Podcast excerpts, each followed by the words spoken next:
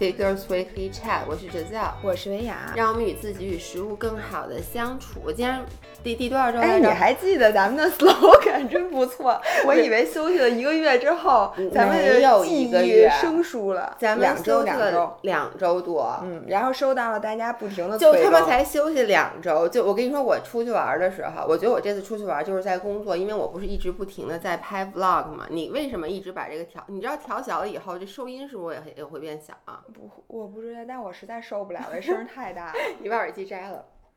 嗯，就你知道我这次出去玩儿，不是一直在拍 vlog 嘛？然后我觉得我自己特别努力，然后呢，我还发拍好多照片儿。如果是我自己没有工作需求出去玩儿的话，我是不会就是拍这么多照片儿的。结果我一发照片儿，底下就说你怎么还不回来录明信片儿？我他妈，我跟你说，我真的要骂街了，你知道吗？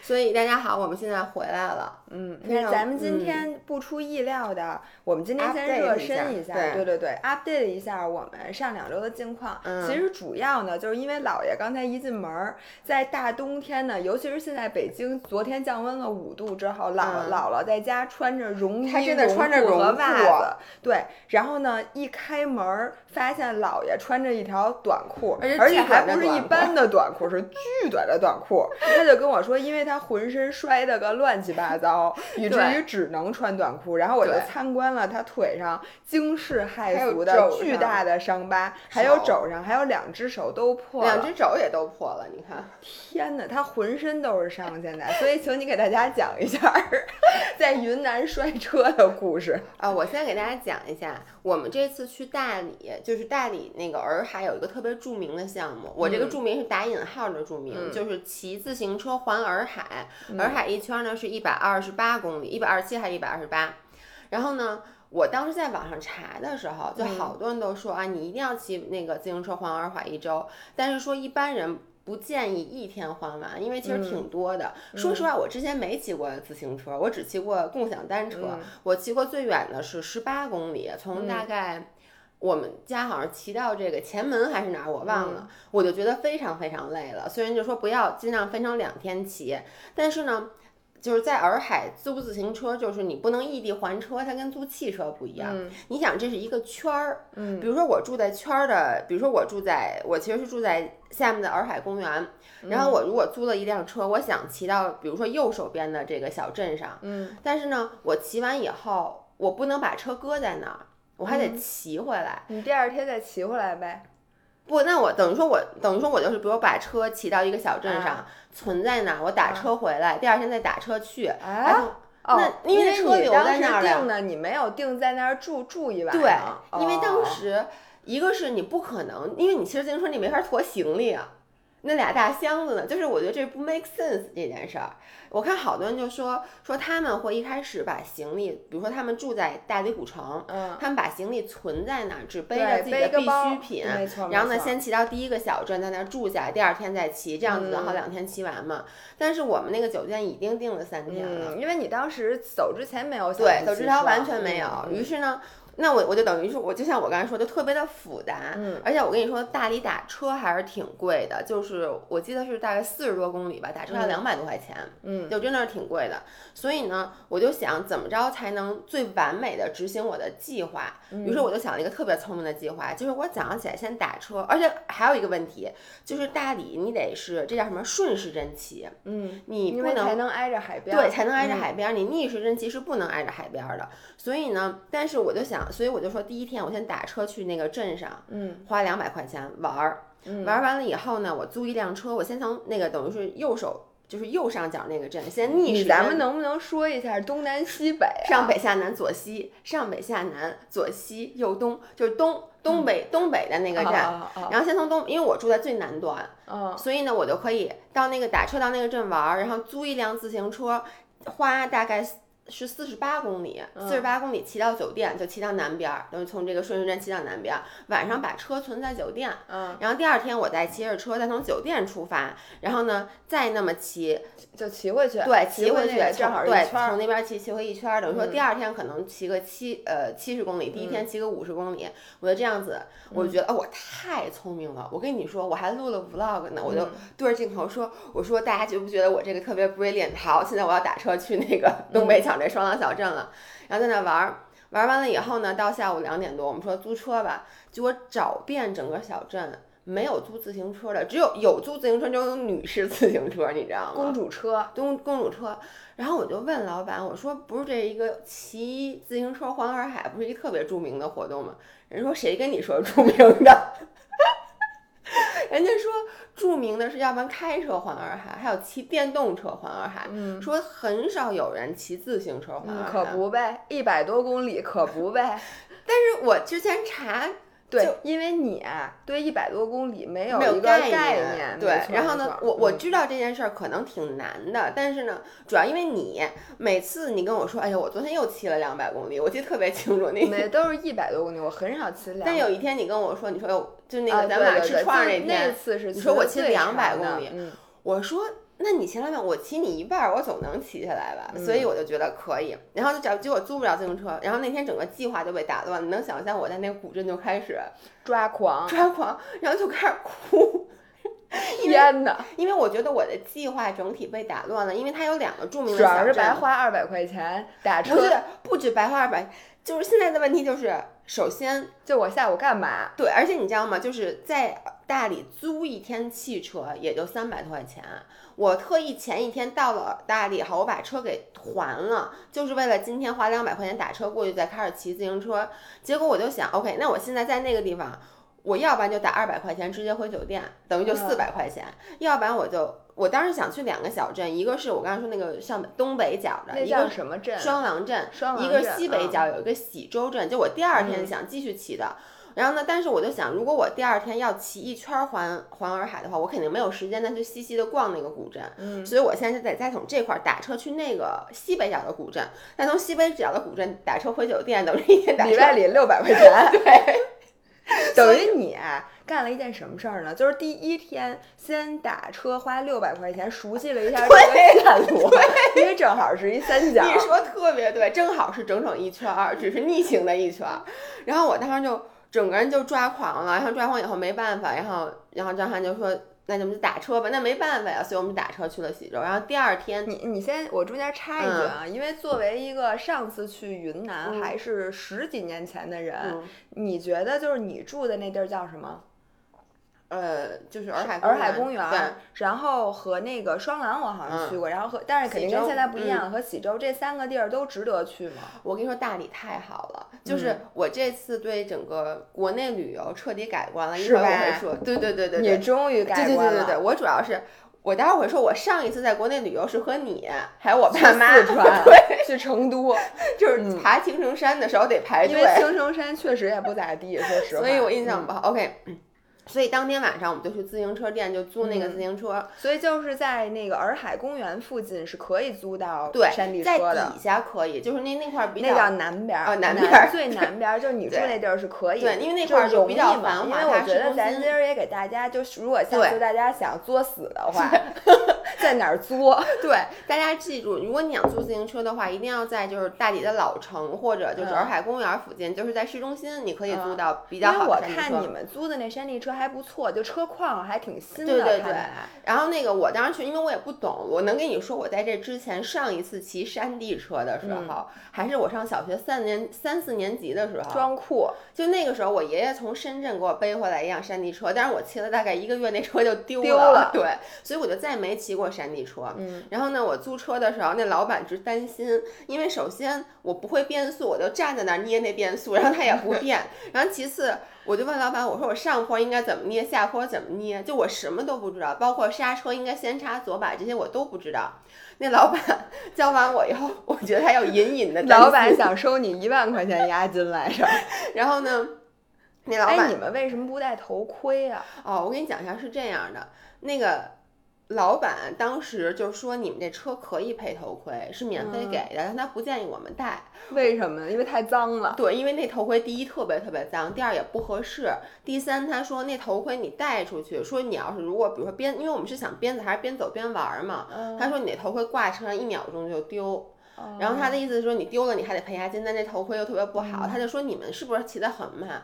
我想我们俩肯定骑得很慢，就我这水平。”我就说那就不带了。我现在很后悔，就是我我没有想到我第一次骑自行车就会摔，我跟你说。同学们，我在这里插一句，因为我看到了你们的照片，嗯上面没有头盔，嗯我当时就想说，就大家如果租山地车或者尤其是公路车，一定要戴头一定盔要戴头嗯盔，因为你不知道你万一，因为有的时候摔不是你技术的问题，比如说旁边有车蹭你一下或者怎么着，你是幸亏摔的时候没有摔头，对对对而且洱海是基本上以平路为主，如果大家去骑一个山路，一定要戴头盔对。，我跟你说，我当时一边骑，其实我骑起来就有点后悔了，我就想我应该戴头盔，但嗯确实是那块那头盔特别大，就是我试啊了一下，对就是我觉得那带可能骑着骑着它就背后面、背脖子上去了。嗯是，然后我们就反正就是骑的时候呢，那个啊对，那那个老板还跟我说，说有沙石的地方一定要小心，因为你知道，嗯而环海西路那边有一段在就路不修路好，他说你别走那块儿，你拐进去走公路，但是我没有听他的。嗯，以至于现在我们看到了你身上的伤疤。对，然后我跟大家说一下我怎么摔的啊，是因为前一天晚上吧，我跟你说我这他妈活该，我告诉你，前一天晚上，因为我找不着姥姥，我就自己在家看 YouTube 学习骑山地车，我真的笑疯了。我真的我查查的是 Cycling for Beginners，我跟你说，你啊不看那视频，你摔不了。对。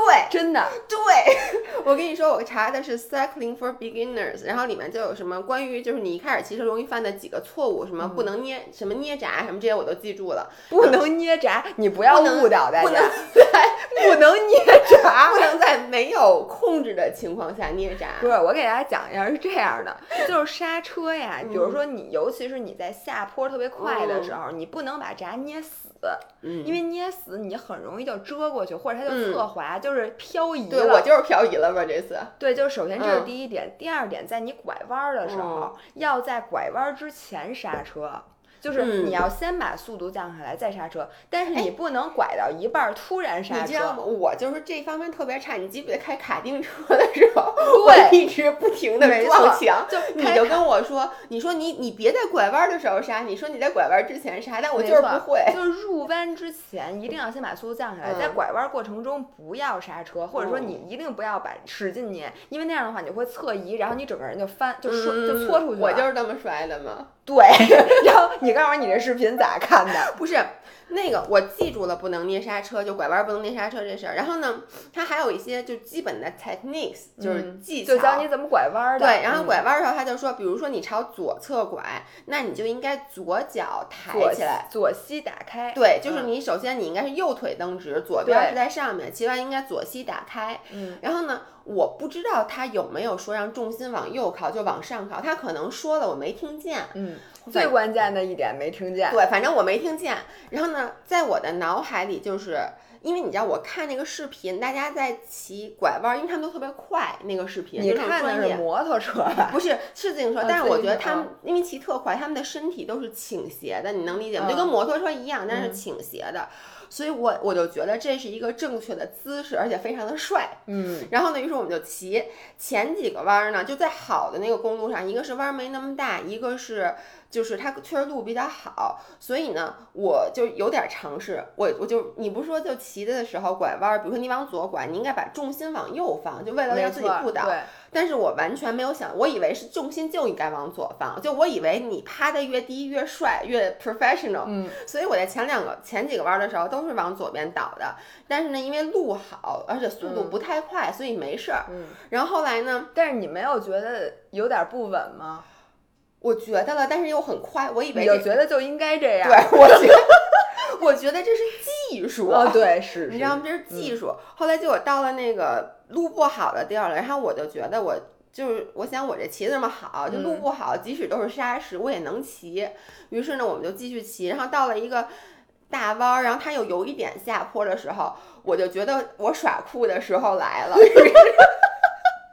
我就在入弯儿之前，不仅没有踩捏闸，我还使劲的快速的蹬了几下。你能理解？我就为了快速蹬几下，然后然后把脚那样子停然后下来，悠然后就咦那样的感觉。哎，你这个形容词非常的有画面感。对吧？然后结果我就入弯之前使劲蹬蹬蹬蹬，把左腿一抬，左腿往外摆，然后把肩往地上一躺，然后就成功的搓了出去。下一秒钟我的印象就我，然后我就不知道怎么回事儿了，因为那个速度第一还是挺快的，至少有二十几。嗯，第二就是你那是一个下坡吧？对，是一个就，嗯但它不是陡的下对，坡。就是说嗯对，但是但是因为地上你们知道好多沙石的时候，那个那个车轱辘，我现在才知道，抓地力的，我以前没有想过这件事儿。很棒，非常棒。你知道吗？那个老板跟我说，那块儿在修路不好骑的时候，其实那块儿没有大坑，它就是路上有沙石。嗯，但是我当时就不理解这有什么不好骑的，就是嗯，我就我就觉得这因为轱辘很窄嘛，对吧？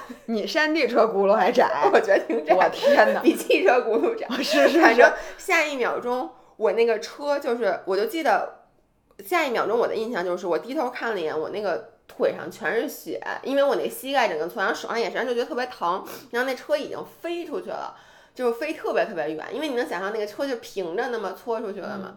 然后，但是张涵骑在我前面，张涵应该也不知道，那肯定的呀。我就他也没有想到你会摔，关键是。在地上大喊大叫，然后他就，然后呢，他就回头当时旁边还有别人吗？在远远的一辆拖拉机上坐着一个农民，然后还行，你旁你没有在车水马龙的地方摔，对那就很危险。对，但你知道我摔的时候其实特别危险，因为张涵说他当时心里咯噔一下，听见我叫，回头看见我趴在地上，他才安下心来，因为我们就在 exactly 过弯儿那块儿有一个大井盖儿，就都没有，就大坑没有井所以他，看见你了，他很欣慰。对。虽然你在地上，但是你至少没有在井里就。那一路上有好多井盖儿，就没有盖盖儿，因为那块儿其实是不太天哪！对，就是他，他就是那种正在修，你能理解吗？就正在修的路，你们真的不应该走那条路。对。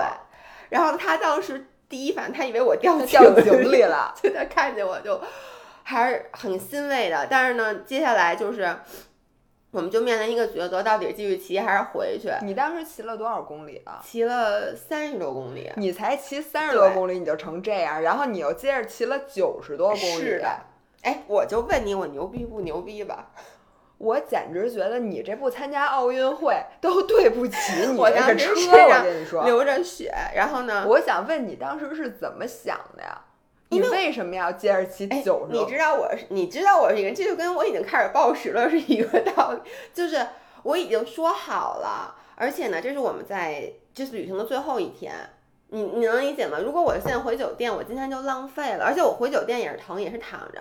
然后当时呢，我甚至还说，我当时就说说咱们先找一药店就包一下，所以我们就随便找药店。就那个时候我给你发的微信嘛，我说那个我的要点，然后你幸好你告诉我，你说好是好好冲冲手，因为一开始我没有敢特别使劲的洗，因为特别特别疼。嗯结果其实手里确实有石头什么是的，我都没看见。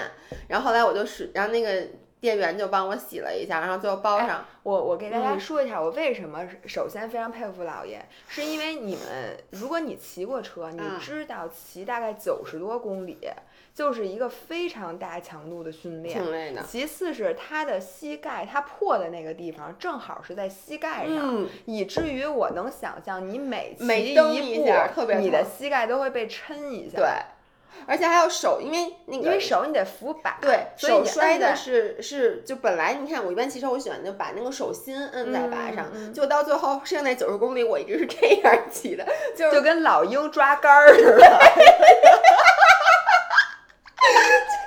形象了，就是老鹰抓杆儿。就是你到最后，我手指头都伸不直了，你知道？就捏着那个骑的。你为了骑车拼了，真的。我当时就我觉得这个你别说，就是在这个业余的，就是说不是在那个广大的这个洱海的旅游 当中，变可以当个神话一样的存在。就算到了这个专业车友圈儿里，这个事迹也是值得称道的，真的。就当时回去对于我根本不是一个 option，我告诉你。然后全包扎好了以后，我们就继续骑。我我能跟你说一下我的心态吗？嗯，刚开始你给大家讲一下，就是作为一个基本没骑过嗯车的人，对第一次骑车就挑战了一百小一百三十公里。对，呃，你经历了什么？我我跟你说是这样的，在我骑之前呢，姥姥其实之前质疑过我，就是她嗯老觉得我骑不了。就是之前我不说我要骑，你当时说多少公里是不到一百公里，然后你当时还说的，嗯你说这挺难骑的。然后呢，刚开始骑上的时候，我其实有点跟你置气，你知道吗？我其实我跟他说。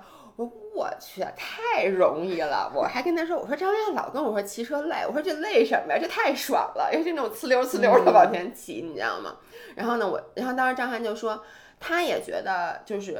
骑得很高兴，然后他就说回去以后说咱俩一人买辆车，但当然我们不是为了去训练车骑，但就是平时我们现在不骑共享单车嘛。我发现确实是骑了好骑的车以后，就觉得共享单车没法骑了。嗯，他说回咱也买辆车，说以后咱去那个鼓楼买馒头，是不是？就骑着车还不用找地儿停车，然后呢，觉得风景特别美，后来就摔了。摔了之后，一开始骑，你知道，就是刚摔完，其实不是特别疼，因为你当时的，我当时的肾上腺素，嗯，就是因为你摔完整个，就你那个特别紧张，应激反应，对你整个人其实是没有那么疼的。但是我必须得说，我当时的应激反应到导致我偏头疼了，都就因为你整个那个事件让你特很紧张，嗯，然后接下来的四十公里就已经有点不高兴了，而且因为我的左腿膝盖不受伤了嘛，以至于我后来一直在拿右腿发力。因为你左腿就不敢发力，导致我后来髋疼。对，哎，对，然后呢，我就说这太怎么开始累了呀？然后呢，而且中间那个四十公里是景色不好的四十公里，就是你知道吗？而且在因为又修路，又在大马路上。对，然后后来就进入公路，旁边老是那车过，然后呢就骑的特别不好，然后就想赶紧到了双廊可以休息一下。然后在双廊骑完了以后，其实接下来的黄海东路是最美的四十公里，但当时我已经非常不高兴了，你知道吗？然后我想，而且你知道吗？主要是无聊，就是你其实不是身上累，是神经系统疲劳，因为你就想怎么还不到？对，怎么还不到？尤其是因为摔跤这件事儿耽误了，其实你整个行程，因为我们要 make a detour，就我们耽误大概将近。也就一个多小时得有，因为我们得骑到村子里面，然后找药店，然后再敷上药，然后再怎么着休整一下再回来。也就是说，我们本来应该一开始有一个休第一站在喜洲休息，我们就没歇。嗯，所以其实可以说，除了我摔，我们第一站是直接骑了九十公里，就中间就一点都没休息那种的。然后等到最后，在那个双廊调整完了以后，我们往回骑的时候，我就记得当时景色特别美。然后我和张涵两个人都不想给对方泄气，所以明明两个人都很累、很不高兴，还一边骑一边说啊好美。但其实心里想，我操他妈怎么还不到？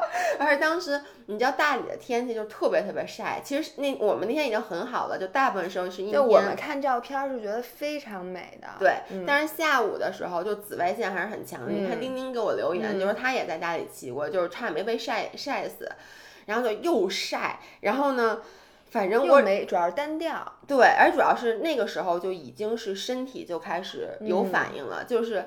怎么说呢？比如说我的右腿开始痉，有点痉挛，就大腿大腿有点痉挛，就基本上每踩一下都那么抽一下的那种感觉。然后你的脖子，嗯，你的你的背，以及我那个手指，以及我的鹰爪，我的鹰爪非常的疼。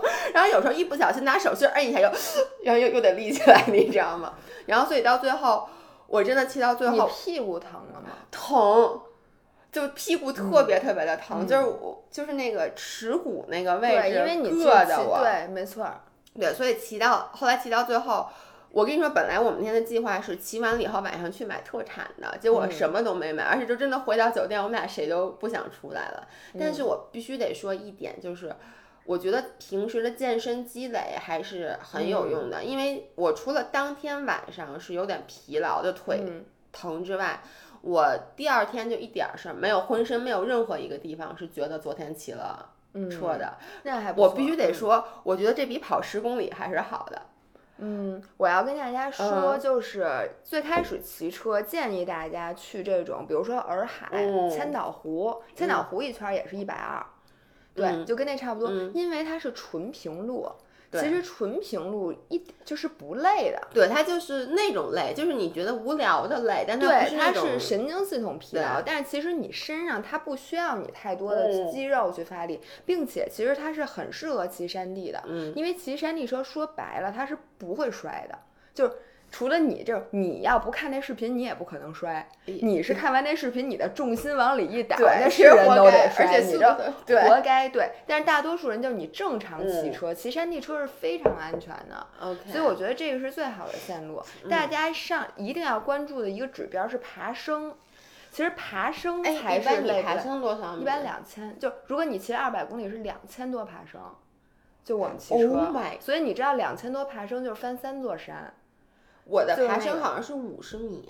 就是你那基本上就是平路嘛，嗯，就是一般就是二三百以下的爬升是可以接受的，但是如果你的爬升超过了一千，那基本上嗯新手，我觉得这线路就你就你骑的最好就不要超过五十公里，因为其实就是你的爬升是强度的体现。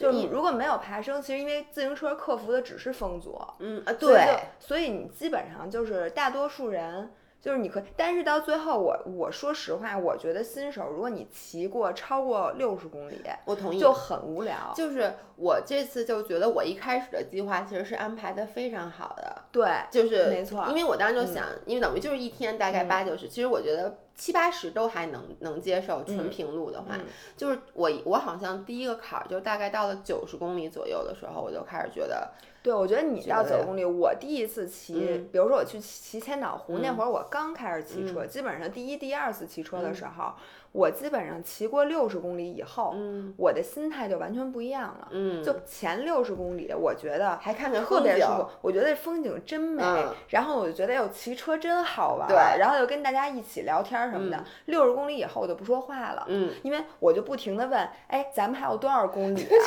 然后，哎，怎么还不到？然后再再加上那个，我们是中午吃了一嗯顿饭，你们中午吃饭了吗？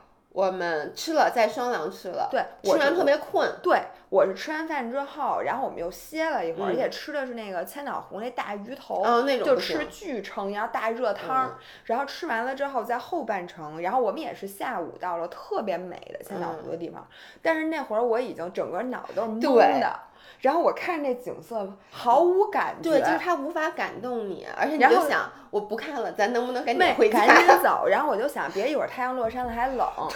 然后呃，这个时候大家就说，哎，下来照相啊，说什么你这么美，你不拍拍照？我说不拍，你们去吧，你让我在车上我喝点水就行。所以我现在就感觉我把这景色给浪费了。嗯所以我觉得大家去云南，我觉得最好的方式还是别一天骑。对，因为你没必要，你又不是比赛，对或者你又不是为了其实。最好的就是像我觉得攻略上说的那样，就是你在订你在订酒店之前，你就先把中间那天隔出来，这样子你就背着包，嗯你到了那个镇上，然后你再随便找一个地儿，你就住一晚上就完了。嗯，要不然真的太，而且你刚刚说得特别对，就是为什么后半程最后四十公里更要命了，是因为我们这不骑的是一个圈儿嘛，嗯所以从南向北的时候是顺风，也就是说一上午哦在你最嗯不累的时候又是顺风。然后那时候就心情特别好，嗯在你回来的时候就是逆风，那风还挺大的，而且嗯回来的时候虽然我没什么爬升啊，但我跟你说还是有点坡，因为它有那种上山嗯再下来的那个。而且你第一次骑，就是任意一个小坡都可能把你击垮。我我跟你说，我当时就是，就咬着牙就是那么的骑，而且呢。就是到了有一个坡，因为当时我整个人就已经快崩溃了，你知道吗？然后我我就发现我旁边还有汽车从旁边过，我就不敢站起来骑，因为站起来骑上坡其实会容易一点但是呢，我一站起来骑，那个把就老左右乱晃，就是摇车是有技巧对的。，然后呢，嗯当时那个边儿上，它其实我必须得说，呃。呃，就是黄海西路还是比黄海黄海东路好一点儿。就黄海东路有一大长串儿是没有不是就等于没有自行车道，它自行车道没修好，自行车道都是石头。如果是我之前我就不怕了，但是我现在特别害怕，所以我就骑到了跟车一样的公路上。哦然后我一摇车，我老觉得我要摇到车底下去，所以我就只能坐着骑。坐着骑，你你能累，不，你能理解那种绝望吗？就我使劲的蹬，然后蹬到一个点，蹬不动了以后，我就开始往下溜，然后我就那种特别绝望的喊：“哎呦嘿！”哎，同学们，你们要有了新的这个音频表情包，再来一遍，再再再来一遍就。是那种我一边我一边咬牙那样，哎呦嘿，哈哈哈你往下溜，我就自己发生然后你就觉得你骑半天没动，就没走。literally 往下掉了，所以后来我就下来了。我下来以后，我就推着车走到了顶上，然后再继续骑的。我能理解，因为这个坡儿，就对于嗯我来讲，你知道吗？你比我强的一点是我第一次环千岛湖，我嗯真的哭了，哎呦，不是假哭了，我是真哭了。就是在上坡的时候。啊，你跟我我记得这对，件事，就是在我快到的时候，然后我们回酒店是一个山，那酒店在山顶上，嗯，然后我们在山脚下，当时还有十公里，我当时心里想，十公里那不是一脚就登上去了吗？因为我骑的公路车，我们骑得快，嗯但是发现一到爬坡的时候并不快了，因为 你爬不快，然后就噔噔噔，你知道十公里的坡是非常非常长的，我知道而且它不是陡坡，它是一路缓坡，你的腿就一直像烧你就没有着了。休息的，没有任何休息，因为只要休息就出现你那个，你肯定是往下倒的。于是你要不停的蹬，然后你的大腿就已经，你哦天就是一直在练说我大腿，一直深蹲深蹲好几千下儿的那个感觉。你，然后我当时真的一边儿骑一边我记得你跟我说哭，但是我现在更能体会你当时的那个哭我。觉得你当时要是给你搁那坡上，你肯定也嚎啕大哭，就是一边儿哭一边儿骑。对，我到最后就而且你比我更惨的是，我可没 摔车呢，对，而且我比你骑的时间短，因为我骑的是公路车。嗯，反正就是说实话，摔这件事儿，我觉得它主要是对我心理上造成的。因为你之后就怕摔，但是这是好的，因为嗯你得亏摔在了那个地方。对你要最后你更觉得你行了，你宇宙无敌的时候你摔，你可能真的就摔到车跟你说，因。为不是有上坡就有下坡嘛，就因为我一开始摔了，以至于后面的下坡我都都下的特别的对稳。就对，你我在此提醒大家，就是很多人吧，不要放最开始骑车的时候，就是因为你上坡的技术不行，或者你体力嗯不行，你骑不过别人。你最差也就往下溜。对，对就是你骑得很慢，这时候很多人就想，没事儿，我下坡儿，我下坡追上你们，我下坡快，因为下坡嗯是不需要你的体力的，对你只需要放坡，而且体重越大，人下坡越快。然后，但是下坡是最危险的，是就是特别特别特别的容易摔，对尤其是如果你的速度你不会控制，然后你可能前面过了两个弯儿，你觉得你可以的时候，我这时候是最危险的。无法想象，我能说，我根本无法想象如何在下坡的时候，就是有你跟我说有人不捏闸，就那么不，捏刹车还蹬呢，我我真的无法想象。我觉得要我，我嗯肯定就摔死了。就是对，这就需要就是技术，就是特别重要。所以我觉得大家骑游就就就尽量的还是别追求，因为我知道下坡特别爽，尤其是你上坡的时候巨累，然后呢下坡的时候就那风一吹，你觉得你自己是大侠，然后尤其是你把风衣解开，后边俩小翅膀，哇塞，呼啦啦，呼啦啦，你就觉得 我操。我太帅了，是这样的时候你就快摔了。对摔完了之后，你就只能在十月份的北京穿上巨短的短裤，然后所有人都看说这是女的怎么了？这腿，我觉得你说的特别对，而且你知道，姥姥知道我是一个手眼协调特别差的人。我们之前有一个著名的故事，就是我们俩骑着动感单，不是动感单车，共享单车，共享单车，然后呢，就在我跟你们说啊，就在马路上骑。但后来呢，有一段时间，你们知道，就是那个很多汽车会把自行车道给占了，所以就堵了很多车。当时咱们是在一个红绿灯路口，于是呢，姥姥就推着车上了那个马路牙子，就是那种。变道，然后那也没什么人就骑，然后我就跟着他后面骑，但是我是一个手眼协调能力特别特别差的人，就是我看见什么东西，我觉得你可千万别朝那儿去，我就一定朝那儿去。然后前面有一个坑，然后，是在那个自行车道和便道中间儿，就上便道的时候有一坑。反正我忘了，我就记得有一个坑，然后我当时就想，我可千万别踩那坑上，嗯但是。我真的就踩那坑，因为当时姥姥说她一回头发现我没了，我你们能想象我骑骑着共享单车，因为压到了坑上被弹出去，然后我整个人和车弹到了马路正中间，然后撞到了那面包车的后面。我当时想的是，他难道走错了？那就在我们家门口。对，我我就没有想到骑那个车能摔。就我没摔，我我我我就是扶住了车，但是我整个人被弹出去了。就是我的，我发现这是一个技能。你发现没有？我开车也是，就是我对距离的掌控不是在。速度有速度的物体上，我看掌握动态距离。我没有动态距离，就是你知道当时学车时候的那钻杆儿，我每次不是蹭左就是蹭右。你发现没有？就是我每次开车，我跟老何特别像，就你老跟我说让我过，我就是不敢过。对对对对，就我老觉得对他妈这你不知道车多宽，因为而嗯且就是一动起来，你就无法去去判断，了。其实我觉得最难的是，就是你也在动，他也在动的时候，你还能判断和他的距离。对对，我觉得这是你以后就是一天生的神枪手，就是你只要想着我一定要踩在这坑里，你能避开，然后你就你只要想着我一定要避开这坑，就一定能中。对，所以我想我一定别 逮着它，然后我就对，踩没错，没错没错，没因为。我发现我滑雪也是，那我之前那个滑雪的时候，我就查那个视频，然后它里面就是说，其实你滑雪。就是到最后，因为我想进小树林儿，小树林儿里面不是都是树吗？我跟你讲过，我进小树林，然后我看着一棵树，我想我千万别撞到这棵树上，我就直朝那棵树冲了过去，然后我最后整个大腿整个都紫了，就整就是个碰到了树上，我撞到了树上，你知道那个，而且是很快的速度，就是我整个人就就那个就撞得非常非常严重，当时，所以当时后来回去我就查，我就说如何才能避免撞树，然后呢，那个视频里就讲说，其实滑雪很容易，你就把你的板头想象成骑自行车的时候，自行车的那个车轱辘不是就你骑自行车不就两个把中间那个轴承，就你们不是就看那个去避免去撞东西吗？就用那个。我都没有想到这个还需要学习吗？看怎么避免？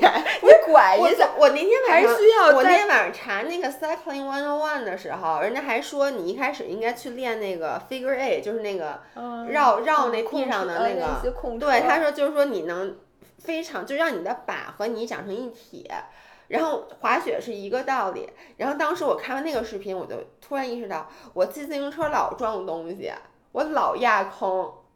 就是你知道这次张涵就说，他就听在我后面就听见他说啊，就那种，他赶紧回头一看，就发现我就停下来了，就因为我骑到坑里了，就那种路上有好多那种小坑，哦我知道那个坑是为了固定那个柱子的那个圆坑，对不对？反正就是好多小坑就没弄好，我老压在然后张涵就可以轻松的，他也没有练习过那个 figure eight，反正可以轻松的躲过。对，因为他开车也好，我发现这是一个，呃，就是所有的车，都是，就是像你说的，就是就跟咱俩脸盲是不能学习的。对就你查脸盲，嗯如何能认认认出人？然后这个时候他会教你各种各样的奇葩的技巧，但是这个学习别人根本不需要，对人家说这还用学吗？对那看见不就认识吗？所以你还要看视频来学习如何对躲，树这就跟这。就跟我唱歌五音不全一样，就我我听对什么。对有人对约瑟，我听不出来，我听什么的都都都都都。对，就是这个每个人都有天生的这个我发现我天生缺陷有点多。不不不，咱们现在来说优点。你这样，你先给大家嗯说说，然后你这次去云南，你觉得最好玩的几几件几个几个那个地儿？其实我我我觉得就是这次整个云南，我没有觉得有哪儿不好玩。你都去哪儿了吧？我去了，先去了昆明，然后去了腾冲，然后飞到昆明，飞到昆明，从昆明飞到腾冲，从腾冲开车去大理，然后从大理飞回北京。嚯，我必须得说，我为什么之前那天我一发朋友圈，还有一粉丝说：“嚯，您终于开始在国内旅游了。”不是我不愿意在国内旅游，而是就每次遇到这种节假日，因为像张学友他都嗯只能赶着节假日出去玩嘛。那节假日我老觉得中就是中国的旅游就人人特别巨多，是的，我上一次在中国的大假出去玩儿是跟姥姥，那时候多少年前了？得有十年前了吧？没有那么久吧？有有有，哎，二十我我二十五岁回的国嘛，就是我回国那年嘛，不是九年前是真的吗？啊，九年前。表情，我们俩那个和我爸我妈一起在十一的时候去了一趟成都，嗯。然后我什么印象都没有，我就印象青城山爬排队，就是爬山的时候，我跟你说，你往排往前一看，全是人跟就跟在一号一号线，然后你上楼，对。然后你坐完地铁之后往那出口走的感觉是一样的，就是你完全没有看到那山长什么样，你就跟着前面人，前面人迈一台阶儿，你迈一台阶儿，然后你也不用担心往哪儿走，对。因为你就跟着人走，对，而且走的。特别慢，咱也不，咱俩也不觉得累，就觉得怎么人这对，是的，是的，然后去都江堰，然后看了一眼，然后，然后去都江堰，对，接着就我想说，去都江堰，然后我们在一个那个是船上嘛，还是一个餐馆儿吃鱼的，然后当时呢，还被人给宰了。对我，我我跟你说，真的是我们俩看一个那个，他带我们去那个叫什么水缸，就说你们选一条鱼，嗯，然后姥姥真的，我记得是是你，是你指了一条鱼，你还没说话，你指了一条鱼，你还没说话，那人一手就下去把那鱼给拿出来就摔死了。然后那哦条、我都没印象，我印象特别深，那是一条江团啊，五百八十块钱一条鱼。然后当时你就站在那儿说，我没说要吃它。就是当时我觉得，所以我就对国内旅游有一个不好的印象。第一就是如果你假期出去人特别多，嗯第二就是旅游业特别不规范，就是你老需要防着别人去宰你，尤其是一看你外地人。我跟你说，这次我整个对云至少云南的印象简直好到爆。我昨天还跟我妈说，第一就是可我们也的确有一点错峰出行，我们是十月五号才出去的，所以基本上是赶到了节假日的尾巴，但是。这一路上我们去的所有的景点都没人，哎，为什么？但是我半个朋友圈的人都在云南啊。对我当时就是，你知道我去之前，所有人都跟我说。啊，你十一去云南，人可特多，就所有人都跟我说说你就看人去了。但是我跟大家说，真的没有人，甚至在人应该最多的大理古城，一开始我进去后，我都不知道我进了古城，因为没什么人，一个人都没有。就我们是下午到的，真的可能大街上七八个人的感觉。然后就走到了最繁华的中间那条街，也就是北京的南锣鼓巷那条街上。也完全没有一个平日的南锣鼓巷人多，就跟咱们去录北京小吃什么的，比那个人还少。哦，那真的挺少。真的人特别为什么呢？我不知道人都去哪儿了。对，我就说人都去哪儿了呢？然后包括我什么，就是在昆明那两天还是节假日的时候，包括什么去什么那个湖边儿什么的、嗯、都没有人，就有人，但是呢，没有人，没有。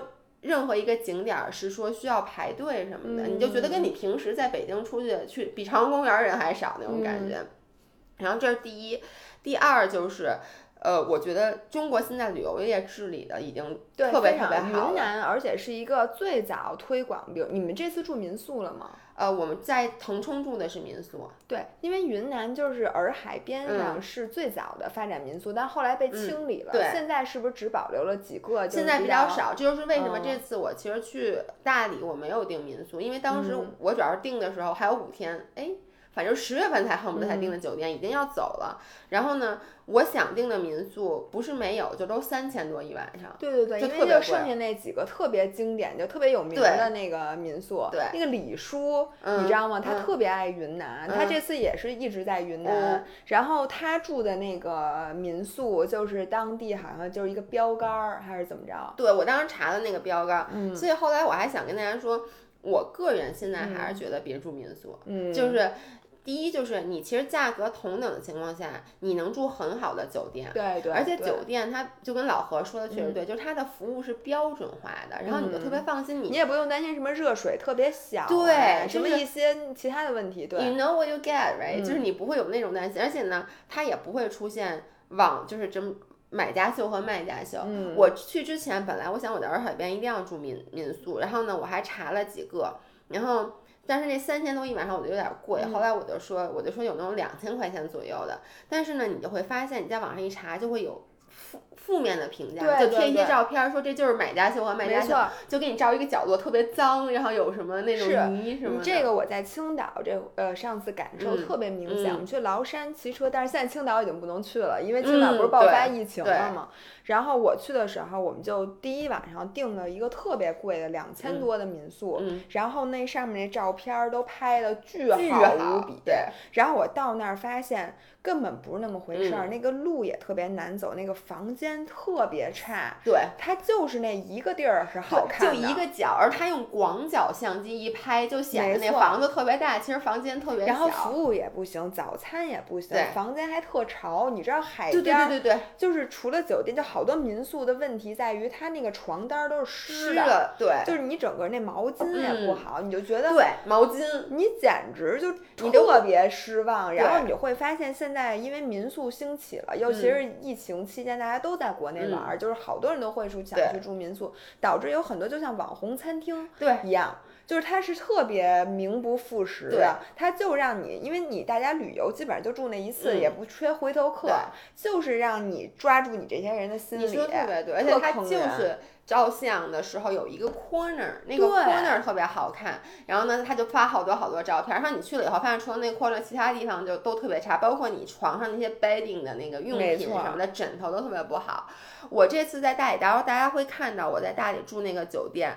当然了，虽然说我们的酒店那酒店是一千块钱一晚上，嗯、我们住的 Indigo，嗯，但是因为张涵不是白金卡，所以给我们连升了两级，嗯、就到了套房。嗯、但是就算不是套房，第一就是好多人，我觉得去洱海边真的没必要一定要住在海里面。你知道那个房子为什么特别贵吗？好多民宿、嗯、是因为它有一个阳台伸出去。就到了海面上，嗯这样子拍照比较好看。但是呢，我觉得住在那儿其实并不舒服，因为你能想象那有多潮吗？因为我们去了那个双廊古镇，其实好多民宿它旁边它里面有咖啡厅，我们去了那些咖啡厅，我就看着旁边那房间，第一我就能就发现房间非常非常的小，第二它的确是伸出来那一块儿，但是你知道那个紫外线有多强吗？你其实你住在那儿。并不舒服，但是我们住在英迪格，它其实它就在海面边儿上，你打开窗帘外面全是海，但是呢，价格比那个民民宿便便宜好多，嗯。早餐特别特别好，嗯。服务特别特别好，有给你开夜床的，然后有给你收拾屋子的，我真的觉得还是酒店的性价比要高很多。我们在腾冲住的那个民宿，因为腾冲没有高、嗯高级的连锁酒酒店对，嗯所以我们还是住的民宿。哎腾，腾冲我没去过，腾冲好玩吗？我我都想在腾冲买房子了。我们俩而且 liter- 千万别买，我们俩 literally 在逛的过程中就直接去了地产中介。嗯，就是对，好多人在腾冲买对，第一是因为张涵他二姨在腾冲，就很多嗯年前就买了房子，然后呢，就每年大概会有三四个月住在那边。嗯腾冲第一第一好的就是它那温泉特别好，我这次也泡了哎温泉，腾冲怎么去？飞过去？飞过去。但是你要在昆明什么的转一下机，对吧？不。用，现在北京有直飞但直飞好像特少。对少，但是一般人去腾冲玩儿，你肯定也是就是哎，你的腾冲离哪儿近？腾冲在西南对吧？西南角。对，它离那个边境比较近。哎，腾冲离西双版纳呢？腾冲离西双版纳好像不太。你没去西双版我没去因为哦这次我们就想就别安排太紧。嗯但是腾冲就是第一特别干净，第二就是治理的特别特别好。腾冲玩什么呢？腾冲我们去了那个火山地质公园什么的，我们嗯本来想坐热气球，后来下雨了。就是它有一些自然的地貌可以玩，但坦白讲啊，我觉得这个其实没有啥大意思。有徒步路线吗？有有很多嗯徒步的路线，但是我觉得腾冲特别适合什么？特别适合老人。就为什么张涵他二姨在那儿买了？就是我当时在那儿查腾冲，就我到了那儿我不特别喜欢嘛，我就开始查一些腾冲的投资什么的，嗯然后就发现好多人说，就在那儿买房子是为了就是父母他们就是买了房子以后，他们一年在那边住三四个月就。跟在三亚一样，但是三亚现在太贵了，所以就在腾腾冲的买房房价我我年问房价多少七？千到一万。哦，就还行可以。对，而且最重要的就是那会儿因为有温泉，因为、而且那儿的温哎泉是那个现在是什么气候啊？二十二十度左右，潮吗？还行，有一点点潮，但他们它其实不临海，你知道吗？它主要老下雨，但腾冲特别干净。我听说就是云南，其实冬天是雨季，就是从十月份开始就进入雨季，一直到二三月份。所以这就是你刚才说的，就是我们这次因为腾冲住的是客栈，其实那个客栈已经在客栈里面算很便宜的了，但也要一千七八一晚上。那么贵，我当时查的腾冲的客栈都两千，但因为我订太晚了，就是我是已经而且是十一期间。对，十一期间，然后呢，就是像你说的那个床，你就感觉有点凉凉的感嗯觉，它就是有点有点潮。然后，但是腾冲特别好的就是它那个温泉，因为是硫磺温泉，是真的是那种嗯硫磺对硫磺味儿温泉，特冲的那种，特别冲那种温泉。然后好多老人就在那边。比如说一年去住两三个月，然后呢，每次就是每周泡一到两次温泉，就好多病都给泡好了。哦，真因为确实是，就是泡温泉是对，就是 scientifically proven 是对身体好的嘛，所以我就这时候还跟我妈说呢，但我妈说，所以他们可能过阵子就打算去看一眼。对，但他们不会去买往身上抹点硫磺不管用吗？那可能就烧了吧，我不知道。不是，那你说那含量，就咱搁浴缸里自己造一点儿，就是那不就是把那个它有好多矿泡质，对，咱就自己配一配方，跟泡这就是这就是你为什么在北京，就是你有买那种有吗？浴盐，就是那种带矿物质的浴盐嘛，它是一样的道理。哦那咱就自己在家泡泡，是不是也能可以强身健泡，体？可以泡啊！就是我真的觉得那个特别好，而且你知道在腾冲，literally，你知道我第一次在景点儿里面买矿泉水三块钱一瓶，哦，我我都没有想到就它整个全部都弄的是旅游业，就是做的非常非常的规范，包括我嗯那还能玩什么呢？我就关心。除了你说还那地质公园儿，还能玩什么？其实没啥好玩儿的，它就很多山，你可以爬山，哦，就是徒步路线。对，徒步路线，因为它那边是山城，所以全都是大下大没爬下坡山呢爬了。但是你觉得一般？你你要是大家看视频会看到，嗯我在山上差点没尿裤子，因为我们爬那山就是你知道多少度吗？九十度，啊？嗯，就直的。就那你咋下来的呀？我坐缆车下来的。哦，我爬的时候，我真的就是你看那视频的张涵在上面，我在底下，就是我真的手脚冰，因为九十度你跟攀岩一样的嘛。对，但是我我没有爬到九十度那一块儿，就到了九十度那底下，我说我不爬了，因为那太高了。但是我爬那个是七十多度，就还是很高，就是属于你站在那儿，你很轻松的就把手搭着。好看吗？好看。嗯，好看还是好看的，到了山顶怎么都好看。但是为什么不坐缆车呢？我不知道。当时我觉得我是一个运动博主，我不能坐缆车。如果你再给我一次机会，我肯定坐缆车。其实我觉得腾冲玩的本身不是特别多，就腾冲我们住那个和顺小镇上，那个镇特别特别的好，但是它整体更适合居住。可是就是因为腾冲政府现在大力发展旅游，因为就是因为那个。通了那个直飞什么之类的，所以我觉得整体而言是非常适合大家去的。而且腾冲有一个那个银杏村，就是到了十一月，据说很美。我们这次银杏村用不着，咱们那个那个那个那个钓鱼台旁边不都是银杏树吗？他们是那是村儿，然后呢，所以呢，每每个那个村儿有名，就是每家每户里面都有很大的银杏树。然后呢，那些每家每户基本上到了那个月都变成了那种。民宿也好，客栈也好，或者也有那种什么，就是吃饭的那种农家乐，所以你就可以去。我们这次也去了，但特别失望，因为所有的树都是绿的，就没黄的。对。但整体而言，真的非常的好。尤其是我特别感动的有一个，就是我们在进那个景区之前，不是要刷那个停车场那个钱吗？嗯。然后我们以为是十五块钱，它有一个微信二维码填的，我们就刷了十五，我们就进去了。然后进去还要开挺久挺久的才能到停车场。结果我们都停下车，我都上完厕所了，后面那保安气喘吁吁的追上来，说你们刚才多刷了十块钱，是五块钱，就把那钱还给我，就我整整体。的感受就特别的好，包括在大理就有那种人说啊拉你进不进酒吧什么的，但只要你说不去，不会有那种你想象的是不是在那个什么就那一有有一条酒吧街啊？对，那条街我有点像后海，对对对，但是特别商业化。对，但是它不会让你有特别不好的感觉，就是没有人去强迫你，而且就是比如你买小吃什么的，包括你买任何的东西特产，不会有人说看你是外地人就给你乱开价，人家都是一样的价格。就挺好的，行。然后在这里预告一下，下一期其实我们会继续聊云南，然后姥姥会说一下，姥姥消失了，姥姥变成了一个延庆的野人，并且我这个这次彻底的爱上了这个越野这项运动。啊，你这次越野了？啊，我我又去骑车又去越野，因为都在延庆，然后延庆真的是太适合，延庆很好，太好了。所以呢，那我们就分成两期吧，然后因为有点长，对，有点长，我们再录一期。好，那现在现在就这样，下周再见，拜拜。